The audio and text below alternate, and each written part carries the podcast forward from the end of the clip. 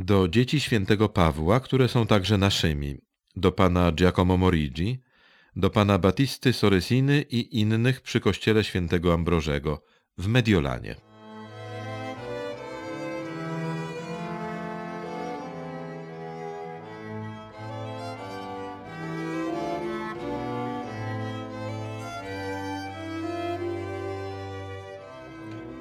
Dolcissimi filioli in Cristo, pare che il demonio mi tenti sopra tutti i fatti vostri. Moje najsłodsze dzieci w Chrystusie, wydaje mi się, że szatan zasiewa we mnie wątpliwości na temat tego, co dzieje się wśród was. Tak, szatan sugeruje mi, że podczas naszej nieobecności we wspólnocie, pośród zła, które on już zasiał i wciąż zasiewa w waszych sercach, rzeczywiście w naszym domu panuje całkowity nieład. Nic nie przebiega w sposób uporządkowany. Oczywiście wolałbym w to nie wierzyć, tym niemniej pragnę otworzyć me serce przed wami. Nie wierzcie, że doświadczam jako mej naturalnej potrzeby, jak się to wam wydawało, kierowania do was srogich listów. Jeśli to się zdarza, to tylko ze względu na moją wielką miłość do was, która sprawia, iż stale jestem zatroskany. Ta troska powoduje, abym nie czuł się pewnie, lecz podejrzewał, że szatan mówi prawdę. Wydaje mi się, że niektórzy pośród was są jakby uśpieni i zbyt mało przejmują się intencjami przełożonych. Wiecie, moi najdrożsi, jak dobrze jest mieć na piśmie obowiązki i polecenia przełożonych, ale nie ma z tego zbyt wiele korzyści, jeśli reguły te nie są wcześniej zapisane w waszych umysłach. Pozwólcie, że posłużę się przykładem. Jeśli byłby ktoś, kto nie jest naszym uczniem, ale znajdowałby upodobanie w dokładnym wypełnianiu tych intencji i zawsze miałby je przed oczyma, ten doprawdy byłby o wiele bardziej prawdziwym uczniem niż ten, kto ma intencje wypisane na papierze, ale nie ma ich w swoim sercu, nawet gdyby wierzył, że jest naszym uczniem. Nie sądźcie, że jest czymś nieistotnym zapomnieć o intencjach naszych przełożonych, bo tak niweczy się nasze pierwotne zamierzenia. Czyż nie tak? Nie słuchano by przełożonych, gdyby zmarli lub byli nieobecni. Wówczas szybko porzucilibyśmy ich zalecenia. Czyż jest możliwe, aby ci, którzy posiadają większy zapał niż ich nauczyciele, byli skłonni do obalania fundamentów przez nich, nauczycieli ustanowionych? Czyż nie byłoby przeciwnie, będąc jak najdalej od chęci zniszczenia, nie udoskonalaliby i nie umacnialiby ich. Bogu niech będą dzięki za to, że uczynił nas niewidomymi, abyśmy mogli widzieć lepiej i za to, że stworzył nas jako dzieci z prawego łoża, nawet jeśli nasi rodzice zrodzili nas jako bękartów. Gdyby wasze oko było ślepe lub grzeszne, to pozostawiam waszej wyobraźni, co stałoby się z resztą ciała. Wierzcie mi, że nie jest moją intencją zawstydzić was. Pragnę tylko, abyście byli tak wierni swoim przełożonym, jak oni wam. Czy cnota waszych serc nie powinna podtrzymywać waszej wewnętrznej dojrzałości bez potrzeby posiadania ich poleceń na piśmie? Jeśli będziecie wspaniałomyślni, to nauczycie się kierować sobą prawami wyrytymi w waszych sercach, a nie prawami na piśmie. Niech wasze postępowanie będzie nie tyle literalnym wypełnianiem prawa, co jego ducha. Jeżeli więc chcecie być posłuszni nie jak niewolnicy, ale jak dzieci, tak czyńcie. Tak więc, jeśli macie przełożonego, bez względu na to, kim by nie był, pozwólcie mu kierować sobą tak, jakby to był anioł, który was prowadzi.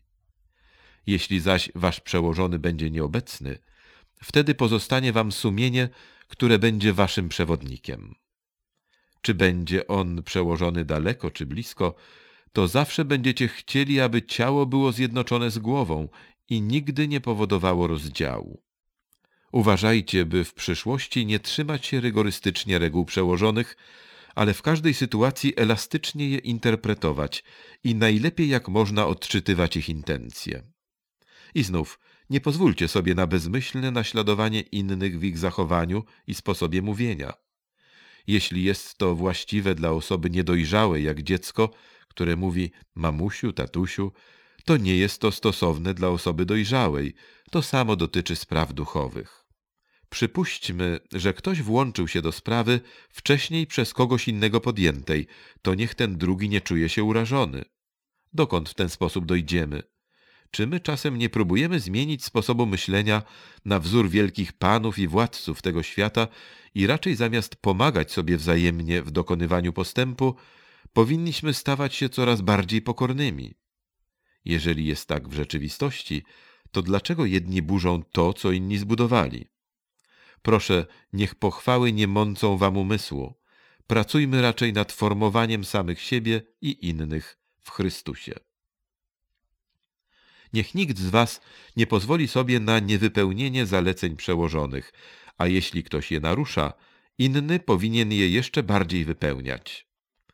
Podczas nieobecności przełożonych każdy niech będzie przełożonym sobie i niech pracuje nad przezwyciężaniem samego siebie.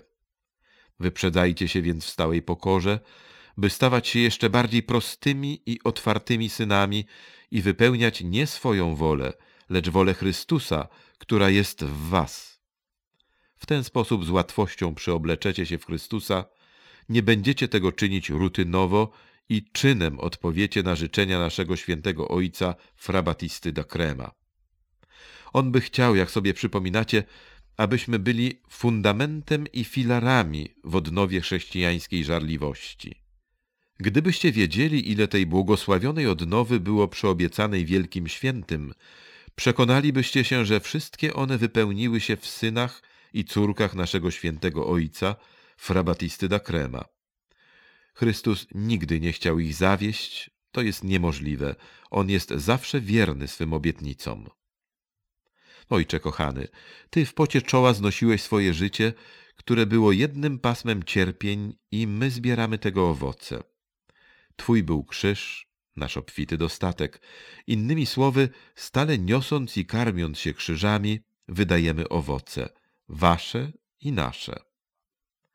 O dzieci i latorośle świętego Pawła, rozszerzcie wasze serca, ponieważ serca, które was zasadziły i uprawiają, są większe niż ocean. Nie pomniejszajcie powołania, które zostało wam dane. Jeśli tego bardzo pragniecie, będziecie dziedzicami i prawdziwymi dziećmi naszego świętego Ojca i wielkich świętych, a Chrystus rozpostrze nad wami swoje dłonie. Nie kłamię. Nie ma nikogo wśród was, kto byłby zdolny do kłamstwa. Troszczcie się, aby mnie ukontentować. Pamiętajcie, że podczas naszej nieobecności jesteście dłużnikami w sprawianiu mi radości. Nie dodam już niczego więcej, oby sam Chrystus zapisał w waszych sercach nasze pozdrowienia. Guastalla, 3 listopada 1538 roku. Ojcowie i przewodnicy Antoni Maria Kapłan, kapłan Pawła Apostoła i anielanka Paola Antonia Negri.